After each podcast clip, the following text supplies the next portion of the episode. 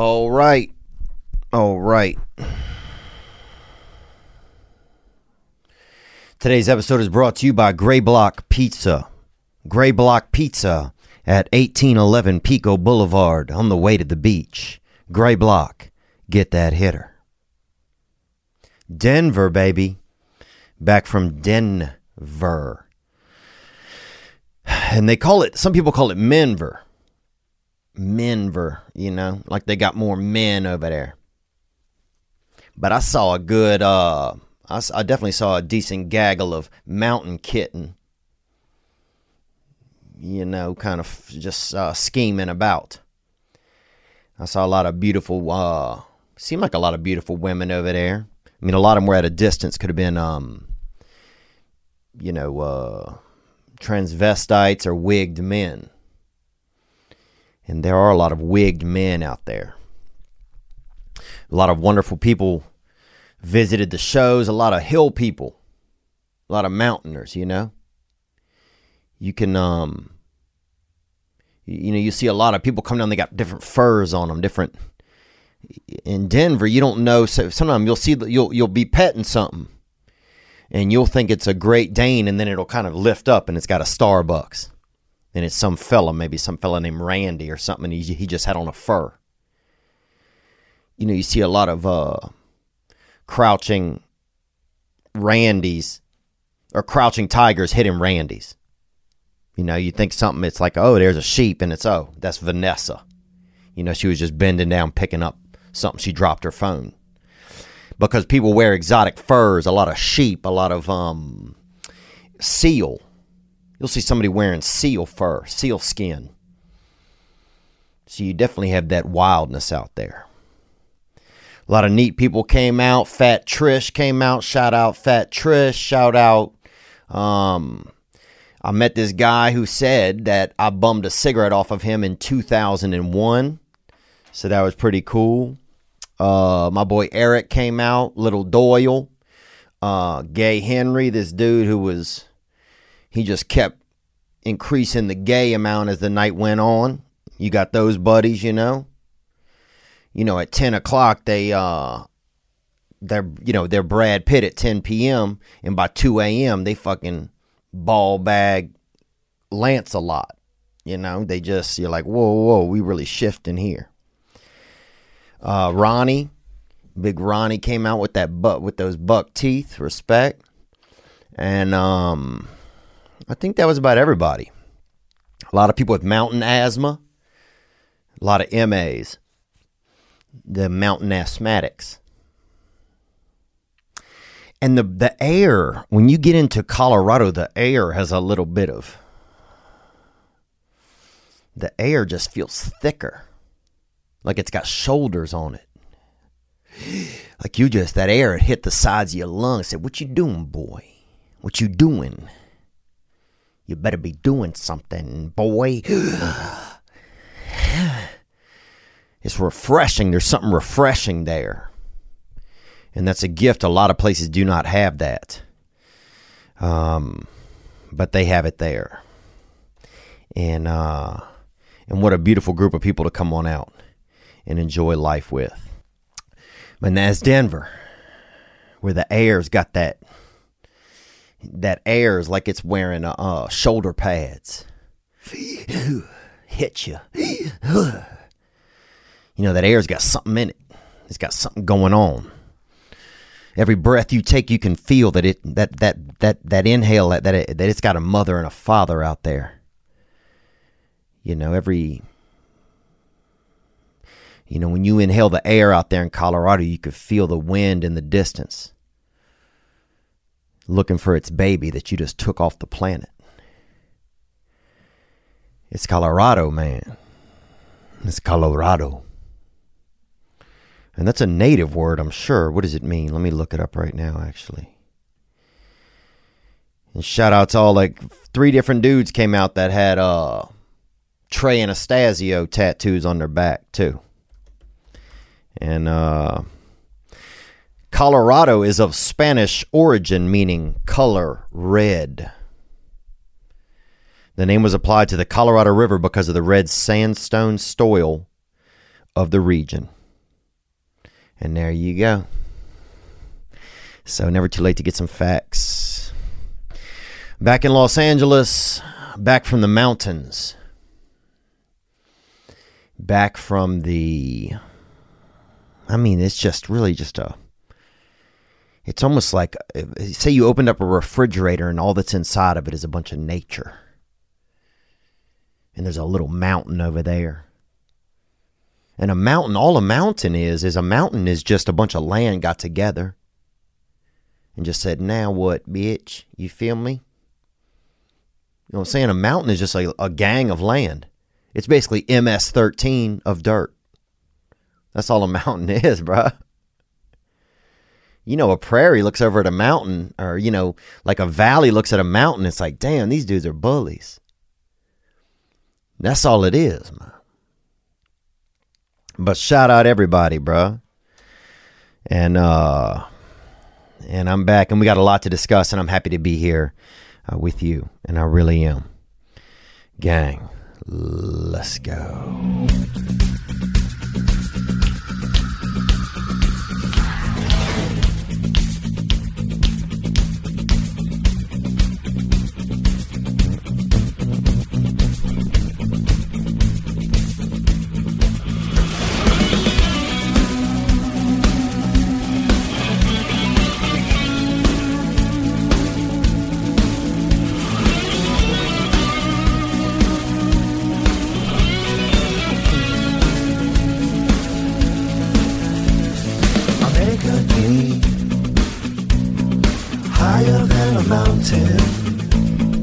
The Red, baby.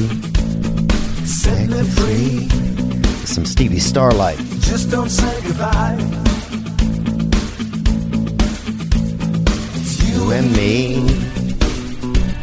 enjoy the Destination.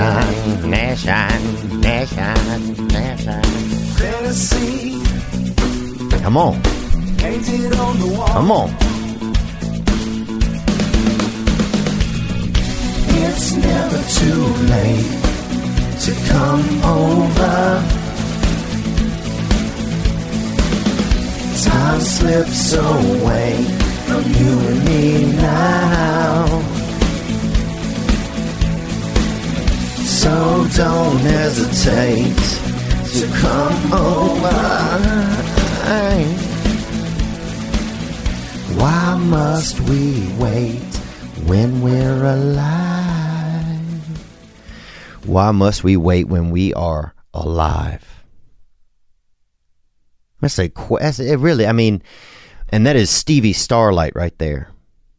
And we'll put uh, the link to Stevie's music into his Patreon. Into you know, he lent us. the he he allows us to use that song, and he was a guest here early on the podcast. And just uh, if you haven't seen the Stevie Starlight "Come Over" is that song the music video is something exceptional and it's it just takes you back to a different time when magic was running around through the world and even it was barefoot.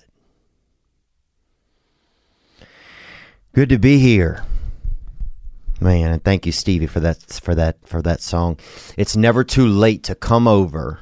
Why must we wait when we're alive?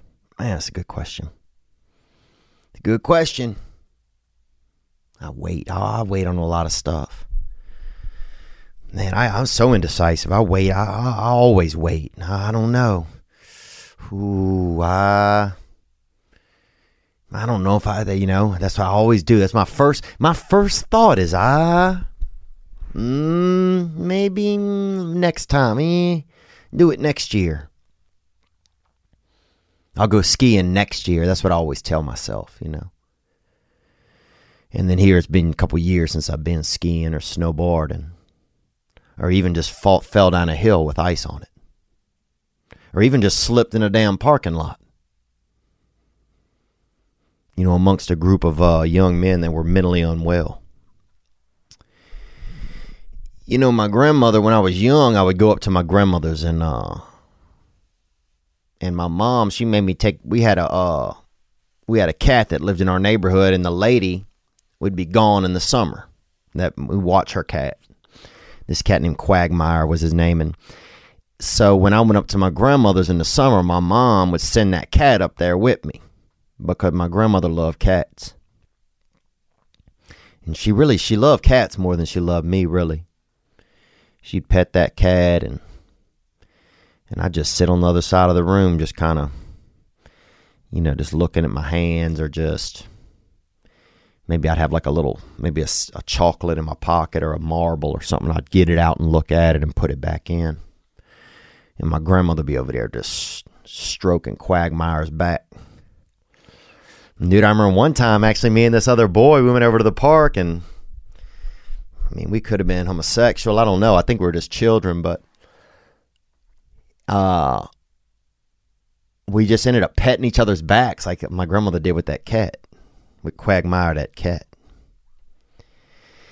But that's the romance of being young, you know, is that things can happen and that you know, uh, and you just, I don't know what the hell I'm talking about. But uh, I mean, I almost did, and then I just, you know, you just don't know. Good to be here. Um, just got back to Los Angeles. Uh, five nice shows in Denver. Man, a lot of a lot of wonderful people came out. I see a lot of babies. You know, Chris D'Elia is a um, comedian. You guys may have heard of him. He's a comedian. He's uh, he also used to do a lot of like male modeling. I think in like Estonia, or kind of like a war torn area. Um, and I'm seeing a lot of uh, you know, a lot of people life rips and these dents. Uh, you know, these sweaters, uh, wearing dents and everything. Would you know, or um, and people wearing them to the shows. And so it's nice to see just that a lot of these, you know, babies are coming over from uh, from their stepdaddy's house and coming back to Papa's lair. So it is just really nice. Welcome home. Welcome home. It's never too late to come over, is it? Um, but yeah, saw a lot of those uh a lot of life's rips and dents wears this weekend. Just a great time, great time out there. Uh, you know, they had. Um, I got back to Los Angeles and at the airport, I landed and I was walking, and I thought, wow, the feeling in the air is just different, and it's because I mean I knew to me it was obvious. It was just it was because of the Kobe Bryant death. Um, and I was like, oh, wow, this is, you know, I could just feel it in the air. It was just a little bit just somber, you know. And I think it's just such a reminder to everyone. I mean, to me, it was such a reminder of just just what a rare gift it is that we're running around with. You know, what a rare, you know, what an opportunity that we have, even if sometimes we don't. And, and, I'm not saying I notice this all the time or that I'm even able to access it, but there's some reason why when, uh, you know, when a death like uh, of Kobe Bryant, you know, somebody of that magnitude. I mean, he was, uh, you know, I was more of a Michael Jordan guy, but I've always had, I've always been astonished by how beloved Kobe Bryant is and was. I mean, one of my college roommates, Jerome, uh, was a huge Kobe Bryant fan. Always was. You know, when we were in Louisiana. Um, you know, just the Asian. Pick an Asian. And they are a Kobe Bryant fan. Latinos. Dude. Bro, you throw a Kobe Bryant jersey back across the border,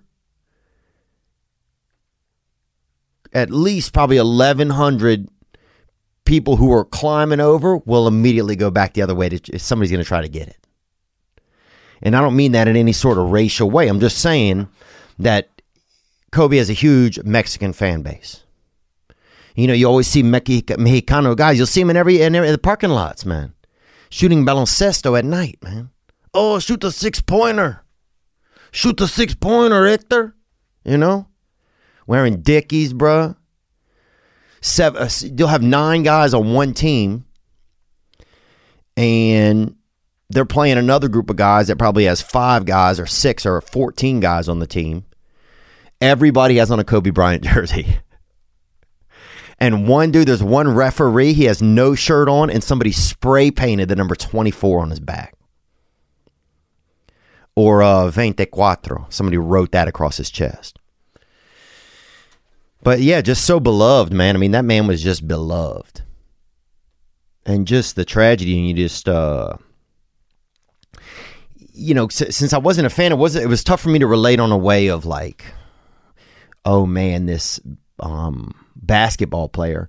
But once you know, there was more information about how his daughter was with him, and it was very easy for me to relate on a level of uh, of just man to be in that situation, to be with your daughter, to be just to feel so helpless, you know, probably. Um,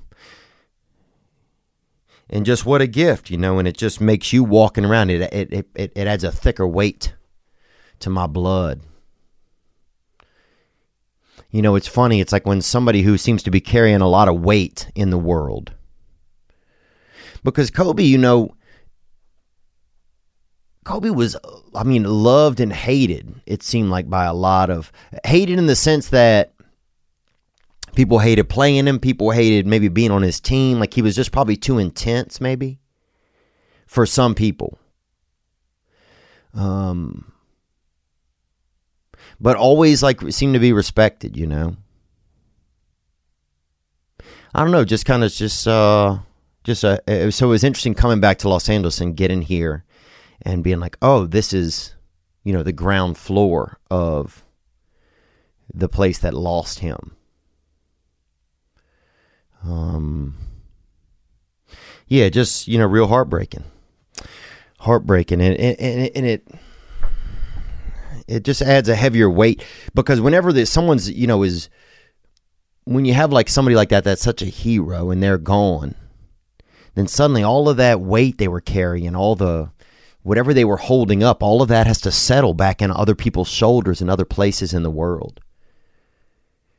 You know all the people that were holding up uh, emotionally uh, uh, family members financially all of that all has to settle you know it all has to find other places to rest comfortably and you can just feel that unrest in the air out here. And it's so scary it's so scary to think. It's scary to think about death but then it's even scarier to when the feeling there's this moment where the thought turns like turns on this or fall, or goes over it's like this th- the thought turns into a feeling in your body. And that's when for me I can always have to quit thinking about that sort of thing or um it just becomes this too it's too much for your soul to comprehend. You know the idea of going on to somewhere else and and also how you know I mean, it's you know, I believe that there's something beyond this. And I believe that what a wild adventure to walk into the afterlife with your daughter or with your father. Um, and I don't mean that in like a morose way. I just mean that in a way of uh, you know that I, I always believe that there's some bigger plan going on that we can't see and uh and I would you know I would hope that you know one day when I go on that I mean it, what a, what a gift it would be to go with somebody that you already love or that has love for you or just to wander out into this into this new feeling of yourself. I mean, when you when you leave here, man, when you I bet you kind of just immediately like void through into this other world. This other you know, it could be water, it could be something that we don't even know, some viscous type of deal could be made out of sprinkles. I don't know. It could be some whatever chasm we move into, just to feel your body transpose from one into the next. But to have your in your hand uh, the hand of somebody else that knowing you're not alone, you know that's got to be something nice. We had uh in the comedy world there's a comedian Ari Shaffir and he you know, he had some wild thoughts on the Kobe situation and some people were not excited about that. I want to play this video uh, that Ari Shaffir put out. You can, um, if you haven't already heard it, uh, and this was after uh, the plane, uh, the helicopter crash. Onward. There's always a lot of like hate, pain in the world, and there's always a bunch of terrible stories. And every once in a while, there's a good story. A good story comes out. The guy who got away with rape got his today. Kobe Bryant is god. I'm here in Charlotte, the home of the team that originally drafted him. Uh, maybe he wouldn't have raped that chick in Denver if he'd been if he had stayed in Charlotte with the Hornets. But anyway, the point is, dude, it's like as I people it that didn't go over well I'll, i mean i'll put that right there it just didn't go over well with people um, ari uh, also had a tweet kobe bryant died 23 years too late today he got away with rape because all the hollywood liberals who attack comedy enjoy rooting for the lakers more than they dislike rape big ups to the hero who forgot to gas up his chopper i hate the lakers what a great day Hashtag fuck the Lakers. Whew. It's a lot to unpack, I think, in all of that. Um, you know, I mean, I personally, I went through a gamut of like thoughts and emotions with, with it, just like a regular dude, man. Like, um, and it's funny because the way I thought yesterday about it and the way I thought today about it have adjusted. I mean, at first I was just like, man, this is this is crazy. Like, is it is he joking? Is he serious? Um, you know, there were children. There were children that died, and so you can You know, it's just that's too much to joke about. It's too much.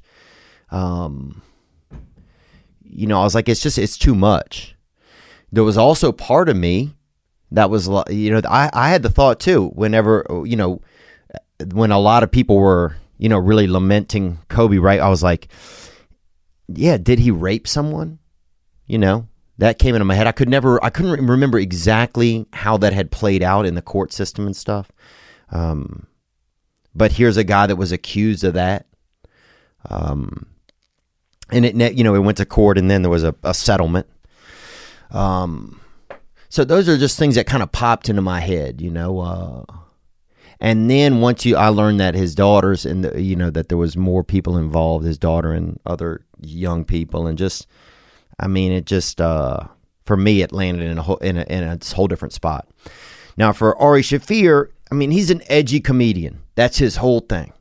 You know, he's uh he is he's harsh. He is uh vulgar at times maybe. Uh, I mean, I'm and I'm not you know, I'm not like denouncing Ari. I don't believe in this cancel culture stuff. Um, at first, I was just shocked. I was like, "What? What is he trying to get attention? Is he, you know, is he?" The video it had like he has like a little bit of a smirk in it, so it came if for sure was gonna make people irate. I mean, it was just there was too much. He was doing it in front of a picture of other basketball players in Charlotte. There's just so many elements that make it bad or that make it tough to digest. Let me say that. Um, especially on a day when so many people, when he was just beloved by so many people.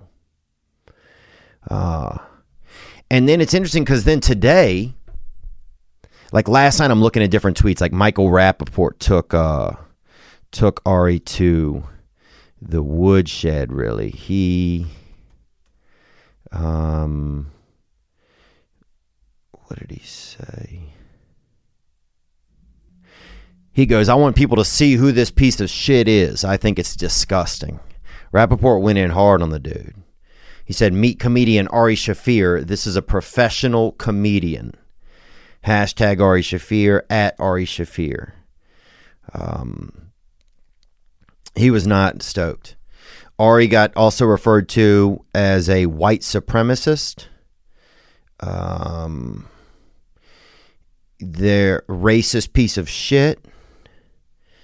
Uh, you know, people went at him. He, I mean, it was funny how it was interesting. It was interesting to see online how the hatred online just started to build and turn over itself, and how it got people called Joe Rogan into it. Like just how it just kind of became this, um, like an avalanche, like a hay bale that's somebody pushed over a levee. You know, it became this building thing, this abominable uh, snowman.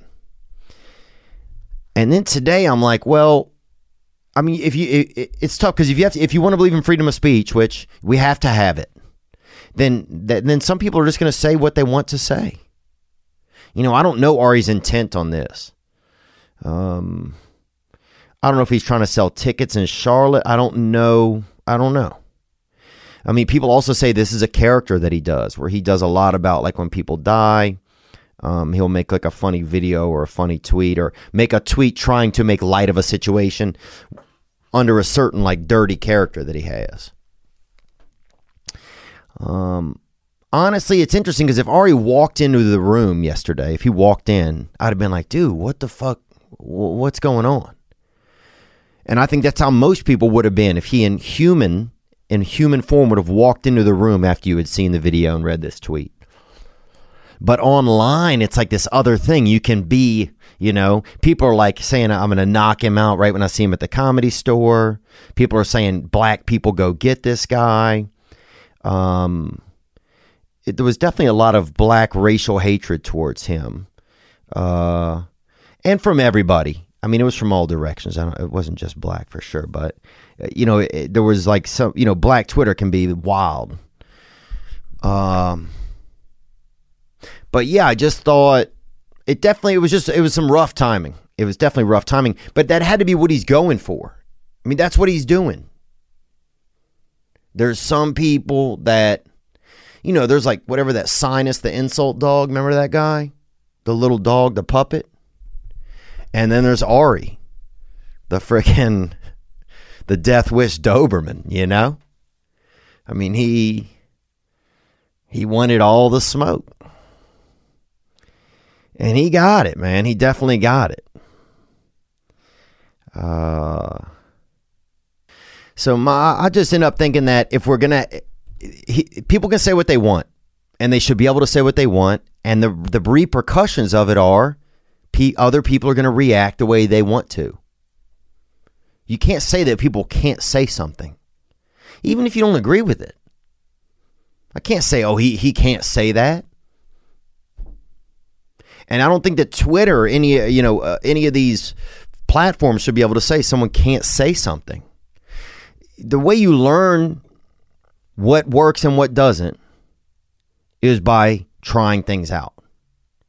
Now, I don't think that. I mean, I don't know if this is him trying something. I mean, I, I'm not. I'm not saying any of that. But I'm just saying you have to still have that. You know, now he know he knows how people feel, and that you know people get to react the way they want to to certain things. That's what it's all about. Um.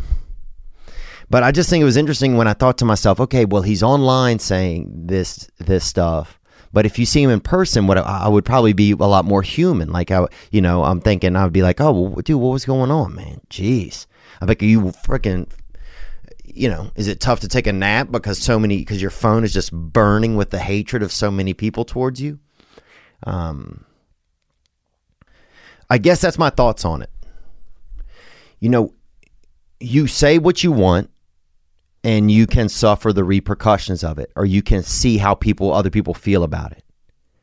But to say this guy screw then you just don't go buy it then don't buy a ticket if you if you don't want to see him now some people who's into the dark arts and stuff they're going to really thrive on this. They might buy a new kitten or something and name it Ari Shaffir I mean I don't think Michael Rapaport's going to buy one but you know just like anybody, he can say what he wants to, and then people get to react to it and then that's how you you get to say what you want back. Uh, so that's really my thoughts on it. I mean, I just the part that scares me is when they start saying that, oh, take this guy's account away and take this sort of thing, like um, that just that that because that's never going to help anything. People still have to be able to say what they want. That's how you learn. You know, that's how you learn. Uh, but man, that was a ballsy fucking move, huh? That was just a ballsy, just like I don't know if I could take all that heat online. I just don't know if I could take all that heat. I got to tell you right now um, that Bex is what I put on a lot. I'll put some on right now, bruh. Bad boys, what you want? I got on these Bex shades, baby. I got on these Bex shades. And dude, these are nice. Some of them, if you want that polarization, you want to make the world feel like it's really a, a, a you know, you're in a, in a in a class of your own. Then Bex sunglasses can do that. You want to take care of your eyes. You want to look classy, suave. You want to walk in and just, man, see the ladies go straight into cardiac arrest. Then you need Bex. With the sun the way it is now, with either global warming or just extra sun, you need sunglasses that won't, you know, that aren't going to let that heat get through and laser you down. Bex sunglasses are badass polarized sunglasses and that are tough and clear as hell. I mean, these things are just woo. Dude, and they have that you almost you know, different pairs look make you look different ways. Suave, cool. You need to look like a ninja on a wedding cake, one of the pairs, make you look like a damn ninja at a bakery. Support this podcast. You're going to buy sunglasses, buy them from Bex. Bex sunglasses are light, rugged, polarized, made with luxury materials by the finest craftsmanship in the world. Bex sunglasses perform under the harshest conditions. You could read Ari Shaffir tweets in these. Buy your sunglasses from BexSunglasses.com. That's B E X sunglasses.com and use code Theo for 20% off your entire order, bruh. Bex Sunglasses, B E X sunglasses.com and use code THEO for 20% off your entire order. Summer's coming up. Get Bexy. BexSunglasses.com. Use code Theo. Let's get into a couple questions here. Uh, we had a call. Let me hit the hotline as always 985 664 9503. And uh, RIP Kobe Bryant. I couldn't remember. You know, Michael Landon, I've always been a huge fan of. I mean, he was basically the white James Brown. And when he died, man, from cigarettes, mm, it felt like somebody just reached inside of my nuts and just took one of my nuts out. It felt like a lot. It felt like a lot. But I couldn't remember, you know, when I was young in Covington, Louisiana, they had a boy. We were playing basketball, and this tall, beautiful young black gentleman um, named um, uh, Ricardo Jordan. Man, he had a smile. Looked like somebody had just hid two pianos in his mouth. Man, he just had a big, big, big smile. His smile must have been damn nine inches long. He's about six three or six four in the eighth grade. I mean, the kid was humongous. And we're playing a basketball game, and he fell on the court and just and never. He didn't hit his head or anything. He just had like a seizure. Just his heart. You know, one of those children that their body was so big and their heart just couldn't do the magic for it. And he left, and and I mean, and that was it. You know, they never brought him back to consciousness, and man, it was God, that hurt so much when I was young because to see a, to have a child, you know, just someone like I was a child. You know, the atoms that were inside of him were the same atoms that were inside of me. They were, you know, nervous, excited, you know, hopeful energy. And to see that energy just uh, not have the form it had inside of his body anymore, man, that was so scary as a child. Um. Anyway, I don't mean to harp on it. You know, getting. I'm just trying to think of a of a tragedy that happened on a national level. I don't know. I don't know. Maybe oh, is there a sports hero that I can't think of a different one. Um, what did you guys think of uh, the Ari Shaffir scenario?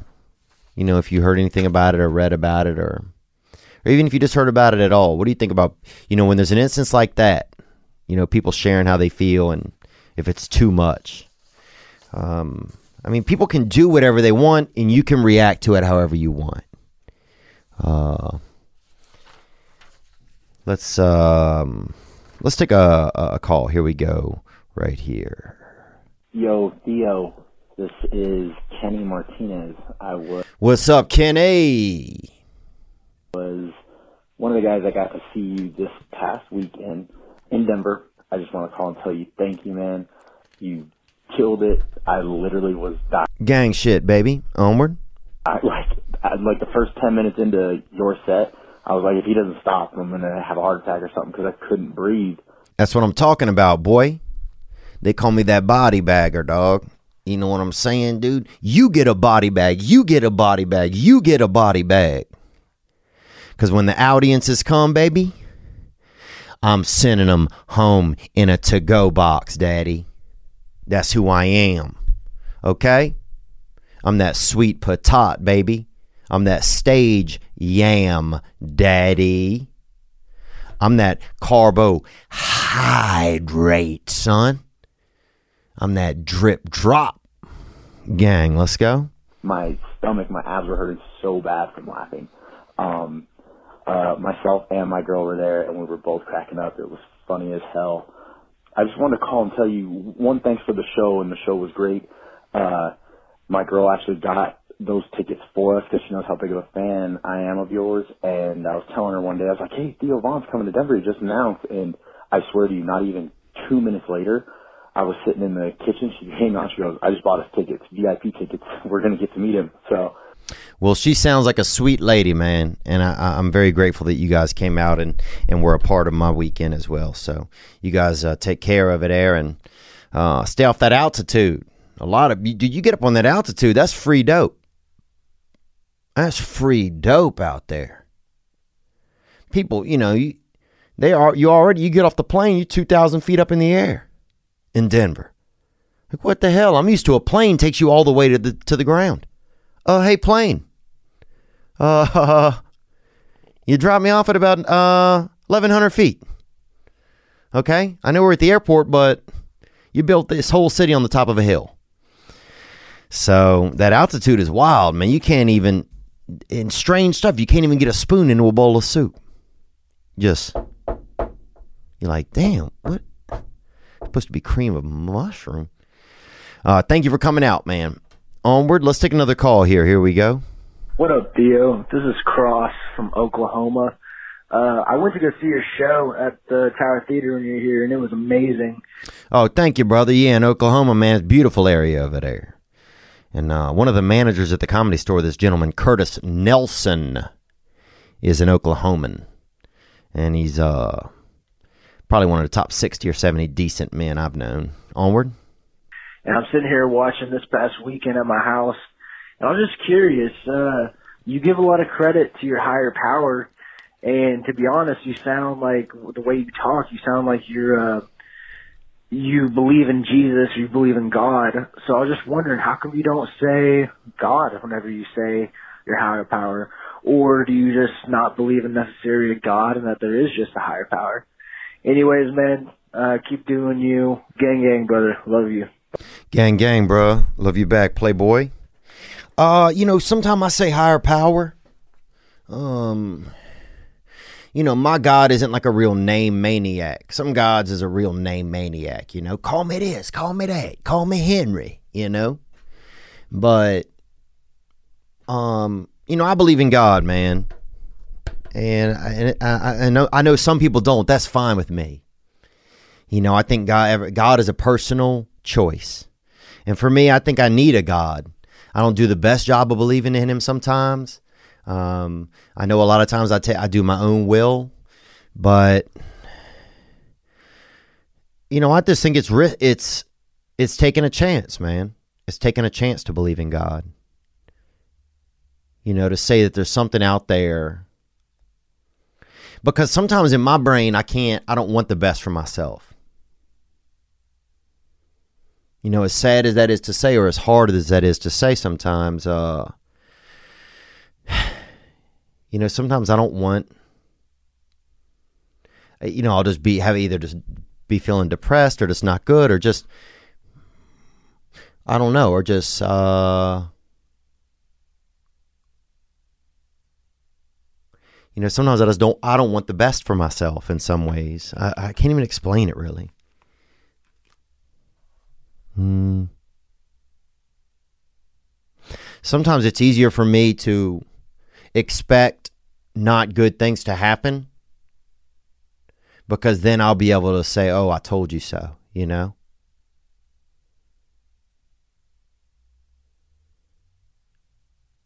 It's easier for me to expect, you know, to try and like I don't know. I don't know exactly. I mean, I know what I'm trying to say. Just sometimes it's hard for me. It's been hard for me this past year to really connect to some of my feelings. Um, but I believe in I believe in God, man. I believe in a higher power, and it's a God of my understanding, and, and I believe that you can have your own relationship with God. I believe that, and for me, I'm I'm glad that it's there because uh, it's fascinating to me sometimes that even when I don't care about you know sometimes when I don't care about myself, I don't have the strength or the you know, it's it's it's it's amazing to believe that somebody does you know, that something out there really does want the best for me. And that to me, that's God. You know, I believe that God wants the best for me. And that's scary to think, really. Because a lot of my life, you know, I, I think growing up, and you know, just in my, and I'm not, and look, I'm not feeling sorry for myself right now. I'm not being hard on myself. I'm just trying to share my feelings and talk on something. Um, I'm not having self pity right now. I'm just trying to share my feelings. Uh, you know, believing in believing in a higher power is scary. I think it's risky. Um, and most of my life, you know, I I, I felt like God, like God didn't care. I felt like God didn't care about me, if I'm real honest. Or it was just way easier for me to admit to myself, to say to myself, oh, God doesn't love me. You know, God doesn't love me. Um, but the older I get and just the more like just little blessings that I see, uh, you know, it could be a smile in somebody, you know, it could be somebody answering the phone when I called them, somebody who I don't even think. I don't know, man. It can be. It could be times even when I don't want to spend time with someone and I choose to because I know it's what they need. Not trying to say that in a selfish way, but just, you know, I don't even want to make the choice, be like, oh, to do that. And, and then something will come over me and say, oh, no, I need to do this. It's not about me. Um, yeah, that and there's just too many of those coincidences eventually where you know, I just have to admit that that there's I believe that there's something out there that wants to see me that wants me to know that it loves me.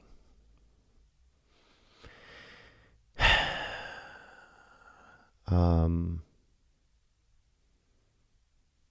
And that's, you know, that's, you know, because a lot of my life I felt either unloved or unlovable.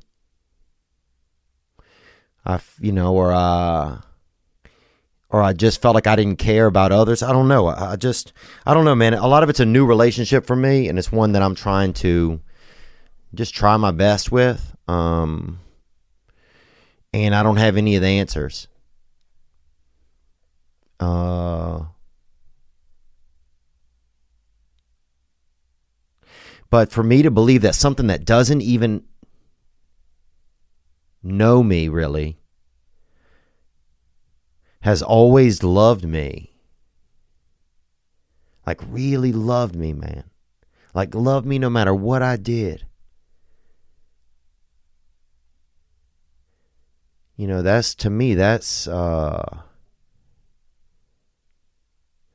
that's pretty, that's, that's a power stronger than anything I could do. Um, so I kind of don't know what I'm talking about, but um, I, I I say my God because I, I think that different people have different gods. Different people have their own gods. I don't you know I don't I don't get into God fights. That's not my thing. Um, you know, and and also I don't know, man. I have no idea, but I appreciate you calling and asking, and uh, and be good, bro. Be good out there, you know. Um.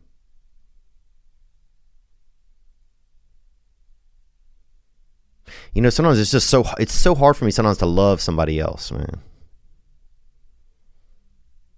You know, I'll use like uh I'll use my care, like my ability to care about others. I use that in relationships. You know, I've used that before as like a weapon sometimes. Um like I'll keep like I've kept my care away from somebody. Uh like even though maybe I love somebody, I kept my care. I kept, you know, I like I use my care as like a weapon. Like, oh, you know, um you know, I just I I would love to one day be able to be at a place where my love and care for others isn't on a like a scale type of basis, you know, isn't on a uh isn't on any type of exchange basis at all. Um you know, or that I don't like uh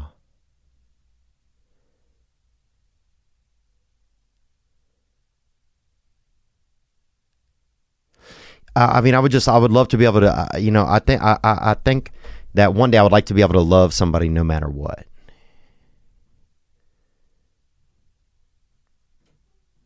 You know, because that's how, you know, that's how, I, that's how, uh, you know, that's how I would like to be loved probably by someone and I've never really been able to do that shit. I never really have felt examples of that and stuff growing up. And look, I'm not having self pity. I'm not fucking down in the dumps right now. I'm not being hard on myself. I'm just trying to share uh, things that I think are things that I'm thinking about. You know, I know I'm hard on myself a lot. People always come up to me at the show, man, don't be so hard on yourself. I know I am. Um, uh, you know, sometimes it's the only way that I've ever known to be, dog.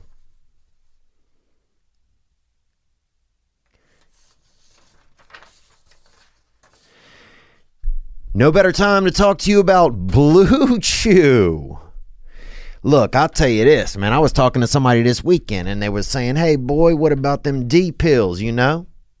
What about them meat pellets, Daddy? You riding with them or you or are you dying with them, son? Because I'm ride or die. I'll tell you this uh, Blue Chew is a legitimate wiener upper. That's right. Remember the days when you were ready to go? Remember that? Oh, I remember I'd hear two cars, uh, you know, crash into each other down the street and I'd get an erection, bro. I hear, I'd hear somebody throw a dodgeball and just bounce off a fat kid's stomach and I'd get just straight up, son. I'd get that Indiana bones in my whip, you feel me? Now you can increase your performance and get that extra confidence in bed. BlueChew.com. That's blue, like the color blue, and chew, C H E W dot com. The first chewable with the same FDA approved active ingredients as Viagra and Cialis. Look, support the podcast. Get your dick well, try something new. You got a husband, you got a lover, you got a gay lover.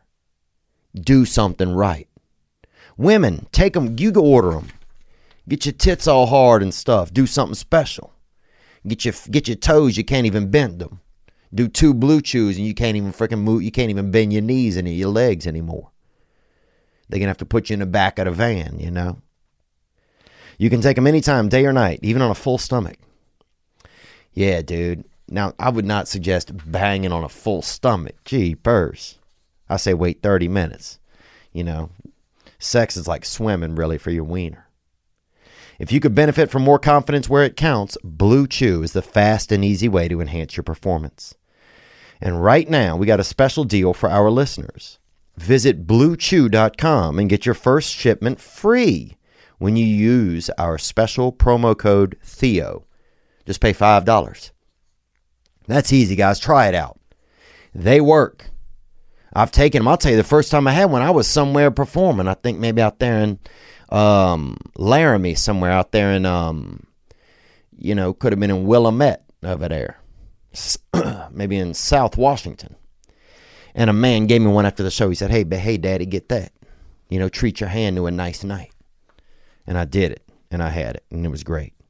Again, that's B L U E C H E W dot com, promo code Theo, and try it for free. Blue Chew is the better, cheaper, faster choice. Uh, and thank you guys for sponsoring the podcast, Blue Chew. And young fellas, get that meat rocky, baby. Gang. Uh, some dates I have coming up. I will be at Las Vegas this January 31st and February 1st this weekend. I will be at the Hollywood Improv February 6th. That's sold out. Oroville Casino February 15th. You want to do something nice for Valentine's Day weekend? Quit thinking about it. Don't go out on the 14th. Go out on the 15th. Make it easier, less traffic, and come and see your boy. Then I'll be in Red Bank, New Jersey on the 27th, and uh, the theater at MGM National Harbor on February 28th. We may be adding a show in Richmond or in Virginia Beach. I'm not sure. Um, also, I'll be I'll be in Toronto from February 20th to the 22nd, and we may be adding a show there as well. Let's take a few more few more calls. This came in from Patreon. Kim Chickens. That's a cute name, Kim Chickens. KC or SF? You know I'm going with Kansas City, boy.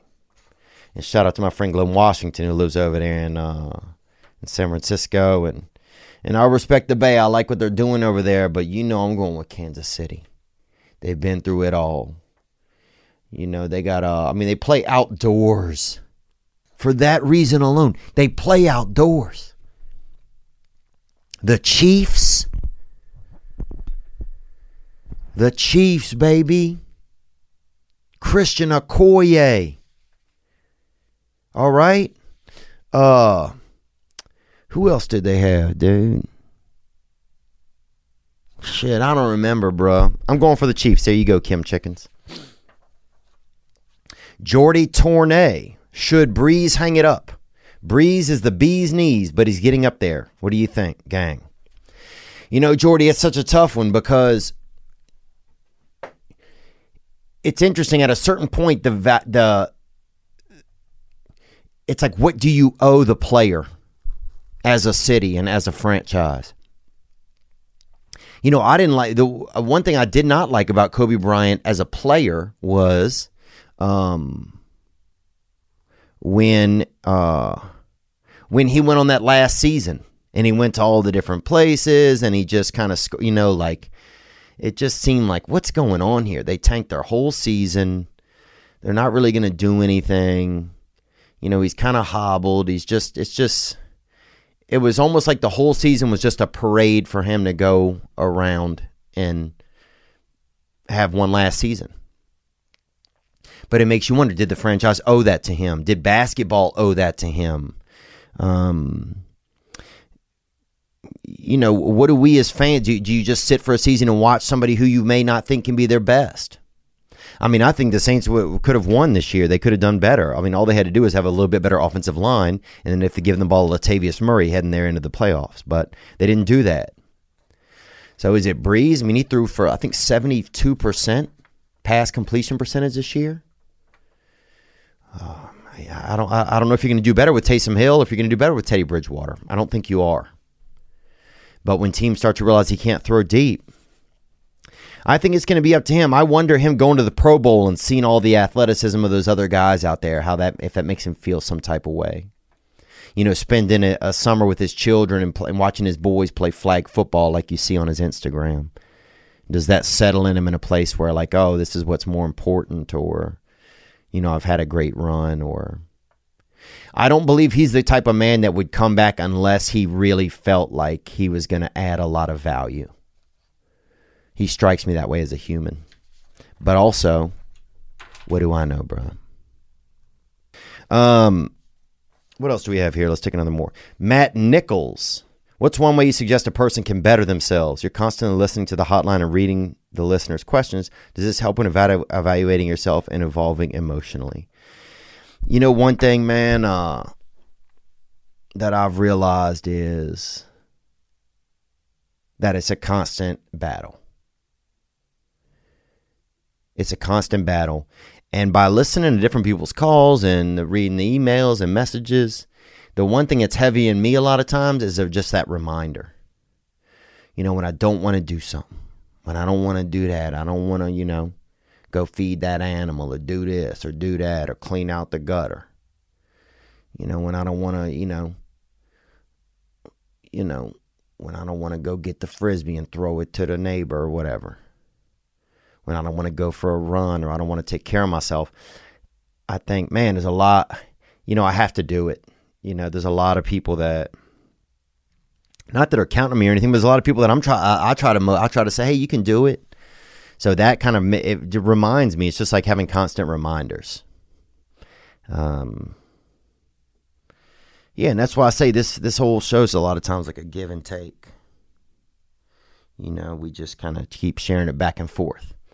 And sometimes you guys, you know, sometimes somebody needs some support. Sometimes I need some support. And we all just sometimes, you know, because we're all just so much the same, really. So one thing that uh, that keeps me motivated and going a lot of times is trying some contrary action. Like when I got home today from Denver, dude, I got off the plane. I did. La- I got home. I did not want to go for a run. And instead of just living in that, I said, "Whoop! Put on my shoes. I'm going." Dude, and it, when you don't want to, it's hard, but then it gets easy. And then that's where you start to break down that, change that muscle of I don't want to. Because that's just a feeling. Because really, I do want to. Really, I do. Uh, Alaskan Rock Vodka said, What plans have you got for Patreon this year? That's a great question, man. Well, for one, um, you know, try to answer more Patreon questions try to put out some Patreon specific episodes. Um, what else? We'll probably do a couple guests that will just be on Patreon, and maybe do a behind the scenes of some moments that you don't get to see in other places. Maybe uh, some outreach calls or something like that. Um, if you guys have certain suggestions, let me know. I would love to do something special for Patreon at the uh, at the shows when we're at the shows. All right, let's take another call right here. Here we go. Hey, Theo. This is Jimbo from Flint, Michigan. What's up, Flint? What's up, Big Jimbo out there in Flint, boy? That freaking that uh that mud sipper, baby, that dirty water bad boy, that backsplash hitter, gang. Uh, currently live out here in Los Angeles, down here in Playa Vista. But really, what I want to do is just thank you, man, for the past three episodes that you had a guest on, you've made a Flint, Michigan reference. You know, and every morning I wake up, I say a prayer to the Lord, thank Him for, you know, letting me live the life that I live. And I ask Him to show me a sign that I am living the path that I'm meant to walk down. Mm. And, uh, I asked him to show me a sign, and sure enough, without fail, as I'm cruising to work or cruising around, picking up the old lady, you always throw out a reference to Flint, Michigan, and that's it. I know I'm doing what I'm supposed to be doing, living the life that I'm supposed to be living, and I just want to say, you know what, I really appreciate it, man. Um, if you ever want to get into the nitty gritty about the city, Flint, Michigan, just give me a shout. That sounds good. I appreciate that, Jimbo. You know, and I, I look, bruh, I grew up with my boy Daniel, dude, and you know him, bro. I mean, he could do all kind of wild stuff. You know, he's the kind of dude he used to have some of the older men. He'd have them take hits off of cigarettes and blow the smoke into his ear, and then he would open up his eyes and they would be pitch black. And I don't know how he did it. And he would take, speaking of Flint, Michigan, he would take that hot hose hit, baby, you know, And that's when you put your mouth on the hose and then you go have somebody turn it on while it's been sitting there all spring just baking in the sun. And you get that you get that first freaking mm. You get that first douche, bruh, right into your throat.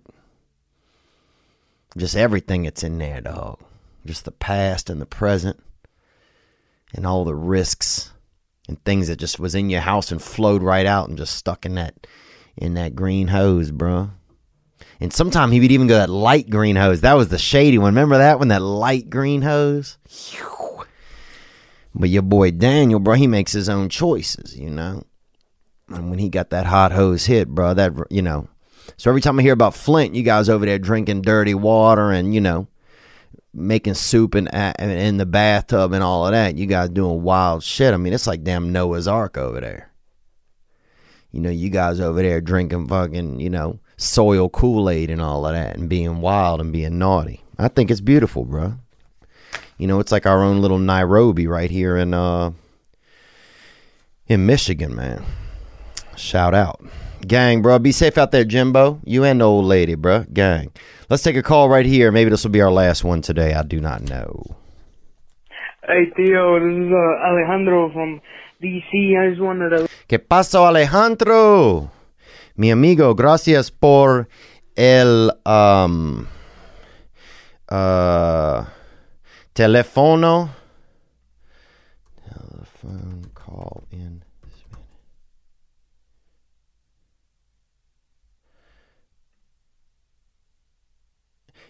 Telefono llamada. That means telephone call. So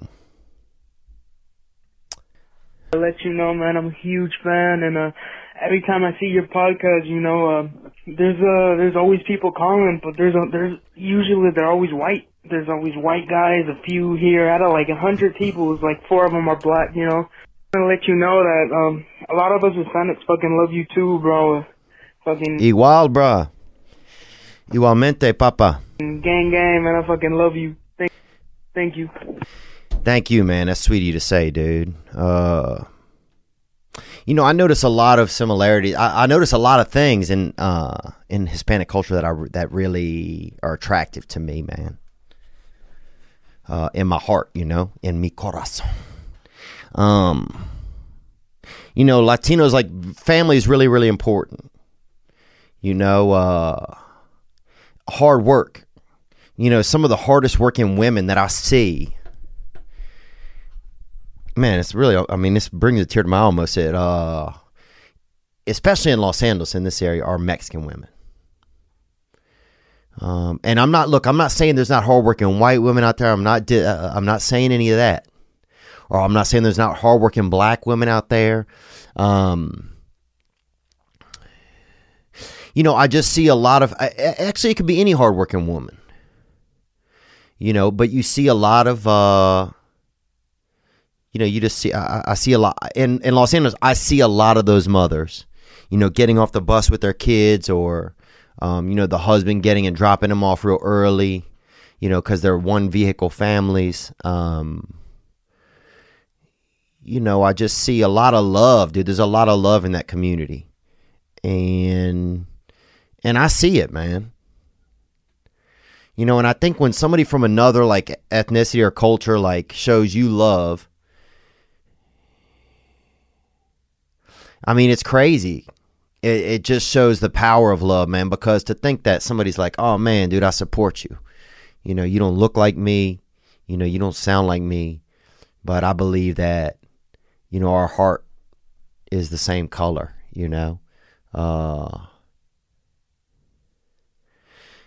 yeah, I don't know. Uh, there's just something. I don't know. A lot of those women, they just remind me of when I see a lot of Latino women out there working hard. It reminds me of my mother you know, uh, or maybe a mother that I wish I had. I don't, I don't know, man. I just there's something about. Yeah, I know. I just I love the culture, man. I love the language. My father, when I was young, you know, he would talk to some of his friends, and they would sit there and talk in Spanish, and I just, and he was so happy, man. I think that was one of the times that really my I guess I, I I hadn't thought about it really that much, but that was one of the times my father was just so happy when he was talking in Spanish and just laughing. You know, and he liked to show people that he could talk in Spanish. You know, um, just because he grew up in Central America till he was twelve, and then he moved. But I think he just always had that. You know, he always just had it in his heart. Um. So yeah, I don't know. Maybe some of it's an homage to my father. You know, I. uh But I, if anything, all this does is make me want to work harder to learn Spanish. But thank you for the nice message, dude. Um. Thank you for the nice message, bro. You know what I'm saying, dude? Okay. Uh Let's take another call right here, man. We'll take one more. Gang shit. Yo. Theo, this is Jeff, aka Lil Water Socks.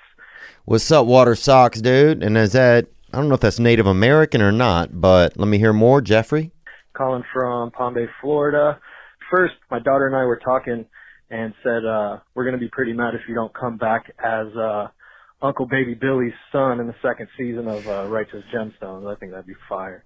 Well, look, one thing you can do is go send a DM to Jody Hill on Instagram and tell him that I'm ready. Okay, because I am. Onward. But uh yeah, so I'm 36. Um I rap and sometimes I feel like maybe it's not as cool to be a 36 year old rapper as it would be to be like in a band or uh maybe in a stand up, you know, comic. Um just wondering is that weird like uh what do you guys think is it is it weird to be uh, quote unquote unsuccessful rapper still rapping. I love it. I mean, I have a good job. I make uh, cheerleading music actually as for a living, but um, you know that feeds the kids and all that. But you know, I have this little passion on the side. Doesn't get too much love, but Put that shit out, bro. Put that shit out. Put on a mask. Put on a, you know, put some horns on the side of your head. Do a rap. Do an album, dude. You know, you making cheerleading on the side. If you got to do that, get that money. Get that shoot the three. Shoot, shoot the three money. But then cut that shit at night, bruh. Put the kiddo to bed, son. And drop that dark magic, dog. You know what I'm saying? Soundproof that little bitch's crib and drop that dark magic. Cause guess what ain't you know what ain't Suave, bruh? A 37 year old rapper, 38 year old, 51 year old Franklin over there dropping albums. Bitch, you ain't doing shit, Frank, eh? Okay? So 36, you on that cusp, daddy. You on that cusp, bro. Cause let me tell you this, man. Drop it now. Drop that heat now. Cause at 37, 38, people just gonna think you some kind of wild wigger, bruh. To be honest with you, and no disrespect. Every man who's 36 thinks they're a rapper. So show that work, bruh. Get something out there. Get the children out there. Do the child. Do the che- cheerleaders. Get something out there. Do that shit. Boyz II Men. Remix it. Blind melon, bruh. You know what I'm saying? Acid bath. Do something sexy, son. But not around the children. Do your own shit. Put a mask on. You know what I'm saying? Drink a bunch of glitter and vomit on your cousin, dog. And then put on the laser lights, boy. But do something, bro. Because the, the further you get, 37, 38, you're just going to be like kind of a wigger type of dude. 40, 50. Bruh, 50 years old, you a rapper, dude. You're going to be living outside of a gas station, Papa. So I respect the hustle, bro, but I want to see that muscle, daddy. Gang shit. Oh, thank you guys so much. We got one more call here. Hey Theo, what's up, man? I just got a little concerned to run past you. I got a brother, and he just recently come across some meat that my sister gives to him, and she's actually a truck driver. Oh yeah, I know what you're talking about, dude. That's uh, just family meat, man. Onward. and so she gets a lot of exotic meat throughout the Midwest, and she offloaded a couple of couple of pounds of ostrich to my brother, and you know he's been eating it every day, and he's it's kind of like keto. He kind of like he has a send a picture of it every day. It's just a little weird, and I'm wondering if what's your idea of that, man? Like truck driver, wild bird meat. You know, you think it might be going to his brain a little bit? Anyways, man, thanks. I hope you're doing good. Thanks, brother. Back at you, man. Oh, I think if you have a little bit of stretch, brother, ain't nothing wrong with you. You know, there ain't nothing wrong. You wake up in the morning, have a couple eggs, and a hit of stretch. You know, not everybody gets to have ostrich, so maybe you know you should. You know, your brother's lucky to have that delicacy, baby. You know, some people that say you can't eat this and you can't eat that, and I say this: watch me. Okay, unless you're gonna come by my house and stand by my plate, I might have a little something. Okay. Sometime I might have me a little cut of hawk. All right? I might have me a little basket of uh or half I, I, I might have me half a basket of seal nuggets. All right, y'all don't tell me what I can have and what I can't. Y'all never know. I might have a little bit of canary brittle before I shut it down for the night. I might have some adolescent uh, back ribs. Uh, I might bring a nine in the joint and have a Popeye's chicken sandwich, okay? I might have something rare. I might have a little bit of, uh, you know, I might have some Doberman on brioche or some carp tarts or some goldfish fillets with a little bit of uh, reindeer remoulade drizzle. Everybody has different desires. So if you got a little bit of stretch over there, if your lady's drop, you know, visiting another man and dropping off a little bit of that freaking long neck O meat to him, well, more power to him, bro. That's family. You know what I hate the most is when my sister drives past my house and don't bring me shit. So thank you for calling, man, and I hope everybody out there drops off some rare meat to somebody that they love. You know, life is a gift, and I believe that, man. And uh and man, I've been having a tough time with it, but that's okay. Today is a new day. And tomorrow is a new day.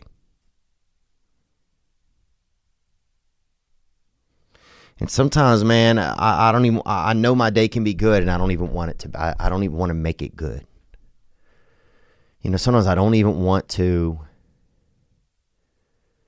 it's like I want to hold on to the anger, you know?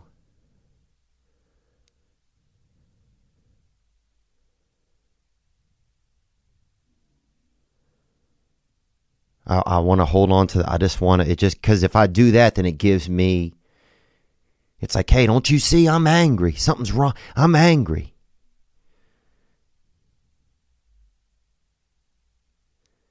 Man, it's just so it's so it's hard to just say, hey, everything everything's okay.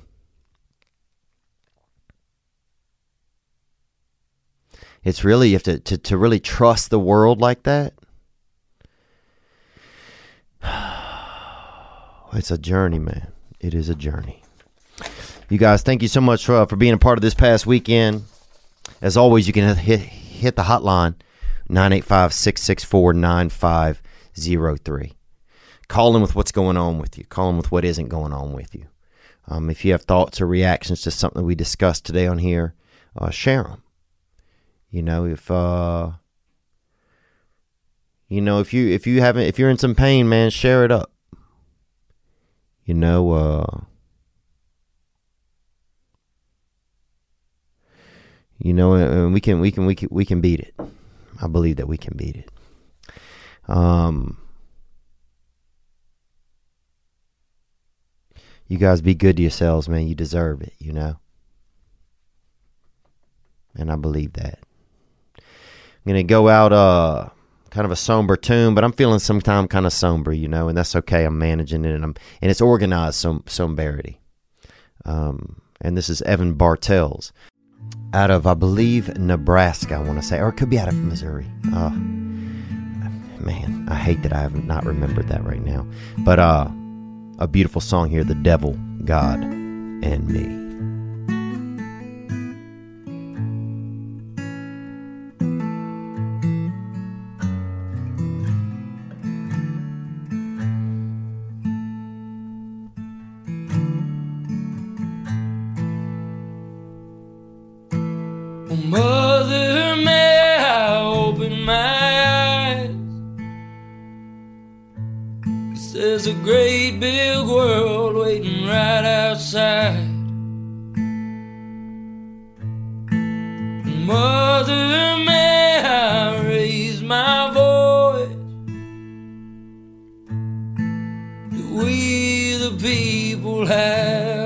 Choice?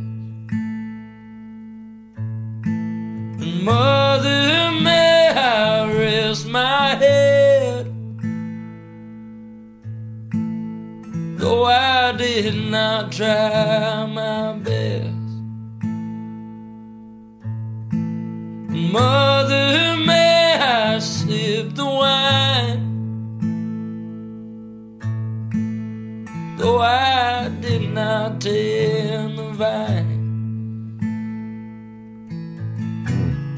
Oh, death, you can come for me.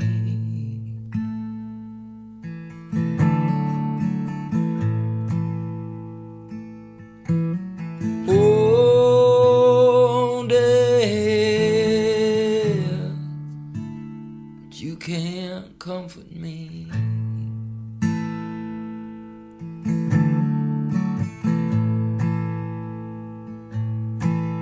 Devil, I do have your name stuck in my ear, and I'm to blame.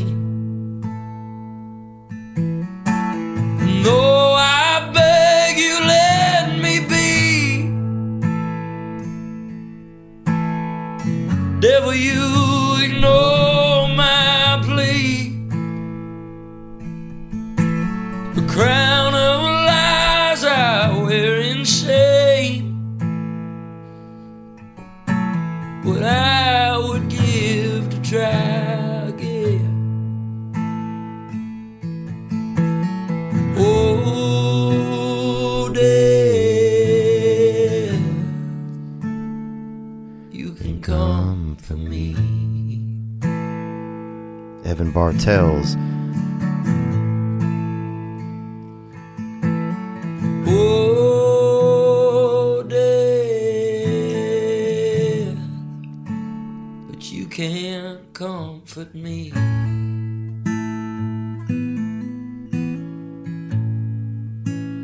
The Devil, God, and Me. You can check that out. We will put the link there on the YouTube.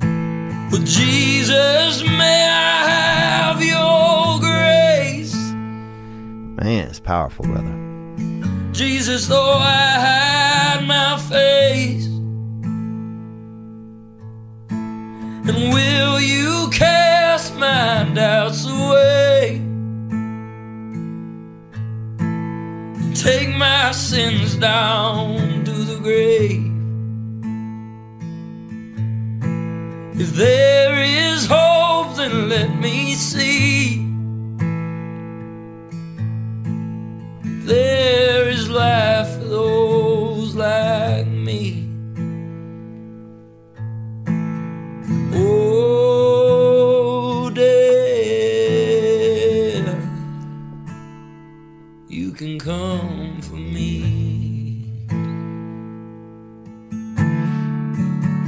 going, man. If you got this, man. You got this, man. Oh, death, Lord, but you can't comfort me.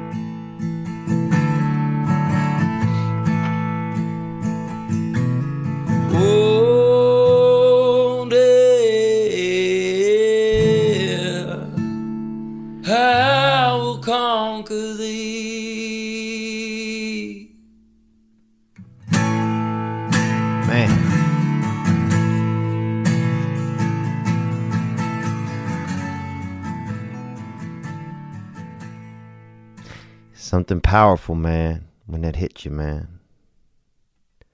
There's something powerful in a song, you know.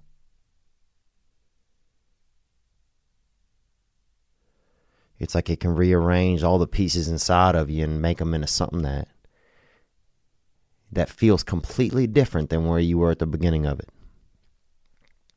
And that's captivating, man. It's like a surgeon. You know, it's like a construction worker, man. Music is.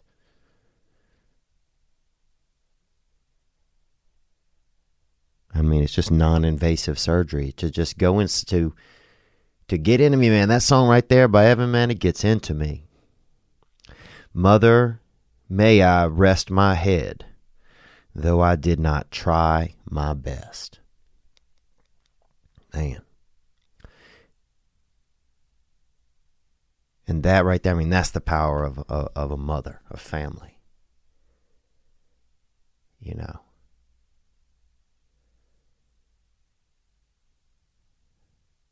No matter what you do or how well you do it, that you're okay here. Oh, that's a you know a love without judgment. You know, I I hope to be able to love that way one day myself. I think, but um, and I'm not being hard on myself. I'm just thinking, man. I'm just trying to think and feel and be alive.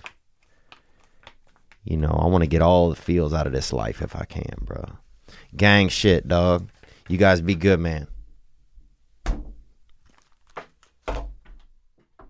Ladies and gentlemen, I'm Jonathan Kite, and welcome to Kite Club, a podcast where I'll be sharing thoughts on things like current events, stand up stories, and seven ways to pleasure your partner.